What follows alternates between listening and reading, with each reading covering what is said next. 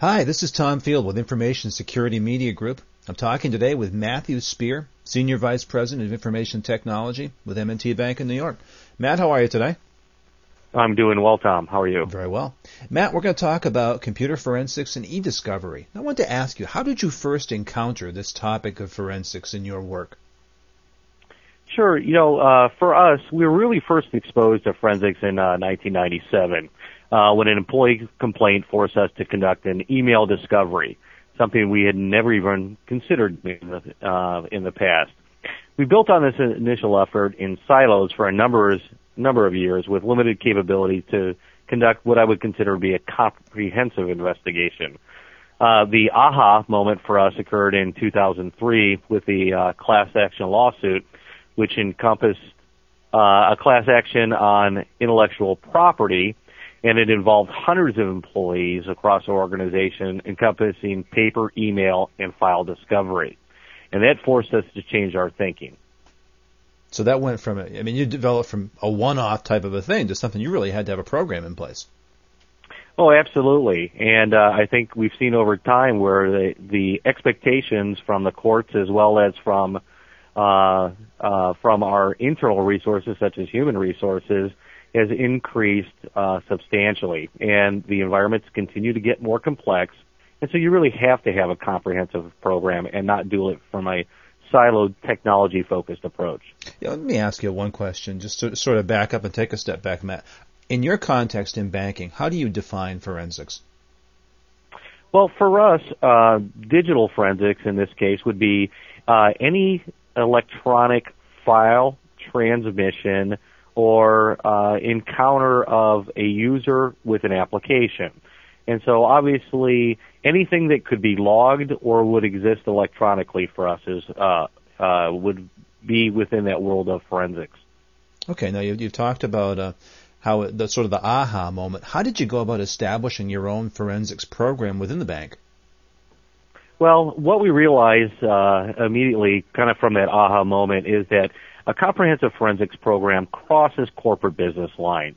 It's not technology specific, and if technology tries to do it alone, they'll fail.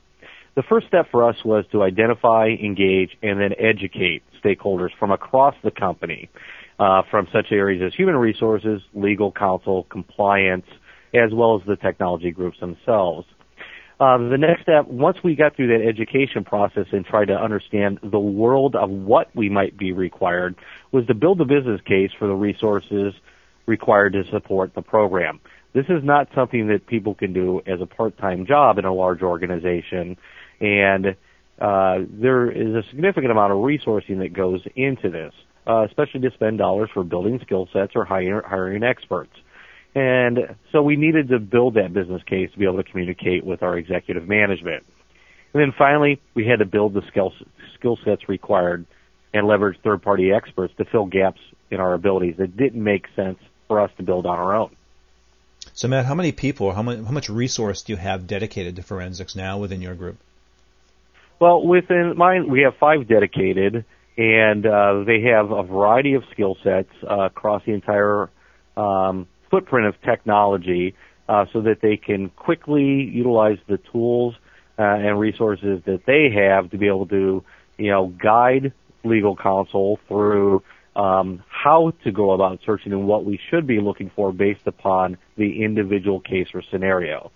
And uh, you know that's out of a uh, employee base of about 13,500, so it's relatively small.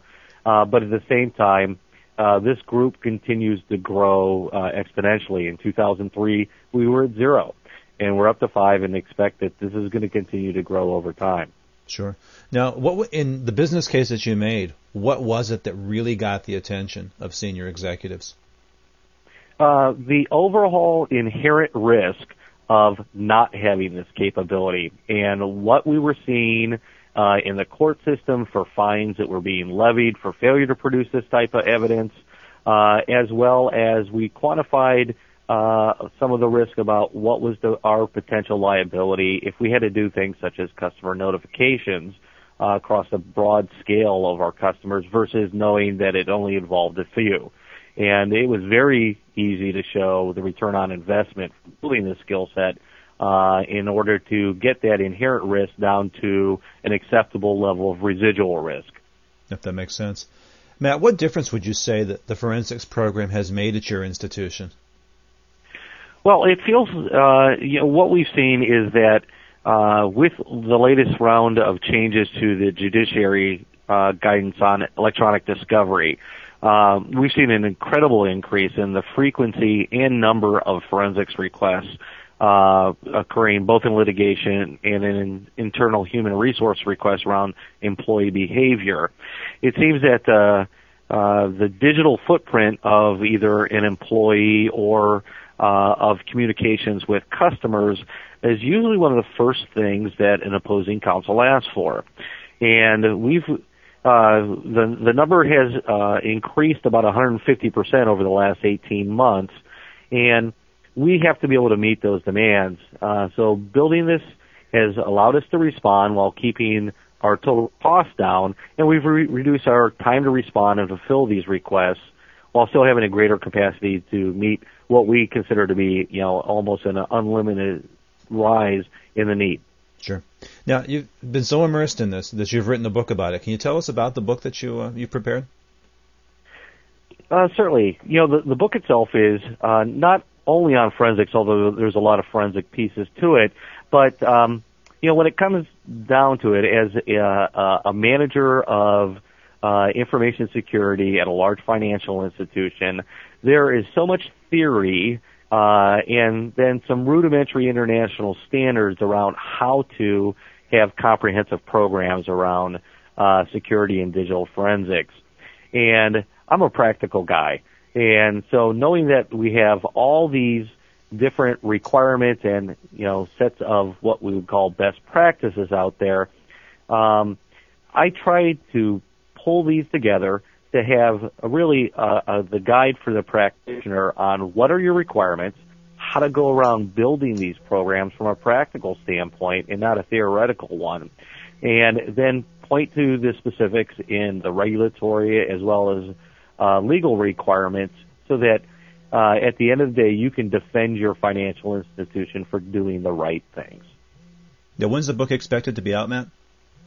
Well, I'm expecting that that's going to be uh, come out in March of 2008, and uh, looking forward to it. It was a long, long time in coming, and uh, it's one of those interesting things that when you first sit down to write a book, you know, superficial level, it seems like, oh, that can't be that hard. um, I think my wife would tell you different. And uh, many, many, many nights uh, just writing and writing and writing and trying to put it in a into uh, language that uh, you know average people like me can understand. Yeah, I can't wait to see the final result. Now, Matt, you've also got a webinar presentation coming up with us at, at, Information Security Media Group. What, from your perspective, are the key takeaways from that presentation for people that might attend it? Well, I really think that it comes down to you know four key te- uh, key takeaways. First and foremost, you know, why should you care? You know, either as a, a business manager or a technology manager, why should you make this a priority given all the things that you have to do in a, on any, any given day? And so building the case for, you know, why it's so important, what are some of those key risk uh, indicators that are out there for you that should show you that this is a problem that's not going away and it's going to continue to become more complex and you need to get out in front of it. And then how do you build a forensics program and what are some of the resources that are available whether you're a large institution or a small institution with limited resources to be able to build a, a forensics program either through the skill sets uh, in-house or by leveraging some uh, key certified forensics examiners out there. Next would be the basic approach and process so what are those things, the kind of a standard methodology to go through during these forensic investigations that will keep you out of trouble, as well as be able to demonstrate to the courts, uh, if needed, uh, that you had a defined methodology to go through. And it's also to show you how incredibly complex this really is. And then lastly, what are some of the generalized tools out there that you should be considering, not vendor specific, but the types of tools, because unfortunately, one size does not fit all. Many of the tools out there today are still very siloed for a particular piece of technology, such as email, and don't look across comprehensively. So there's actually a toolkit that you need to be be able to put together so that you can satisfy these requirements. Oh, that's excellent. Matt, if you had to uh, to give a single piece of advice to a banking executive that was just thinking about forensics, where would you advise them to start? If you haven't built a comprehensive program, don't wait. Start today. There are those who have and those who will. While ignorance may be bliss, if you're dealing with electronic data transactions, at some point you will have to conduct a uh, digital forensics investigation. Plan for it today understand your requirements because you don't want to be making key decisions uh, in the middle of having to do one and respond. That's excellent. Well said. Matt Spear with M&T Bank, I want to thank you for your time and your insight today. Thank you, Tom. And I want to thank people for tuning in and listening. And if you want to learn more about digital forensics, please uh, follow the link and tune into the webinar presentation that Matt will be doing upcoming uh, very soon. I want to thank you for listening today. For Information Security Media Group, I'm Tom Field. Thank you very much.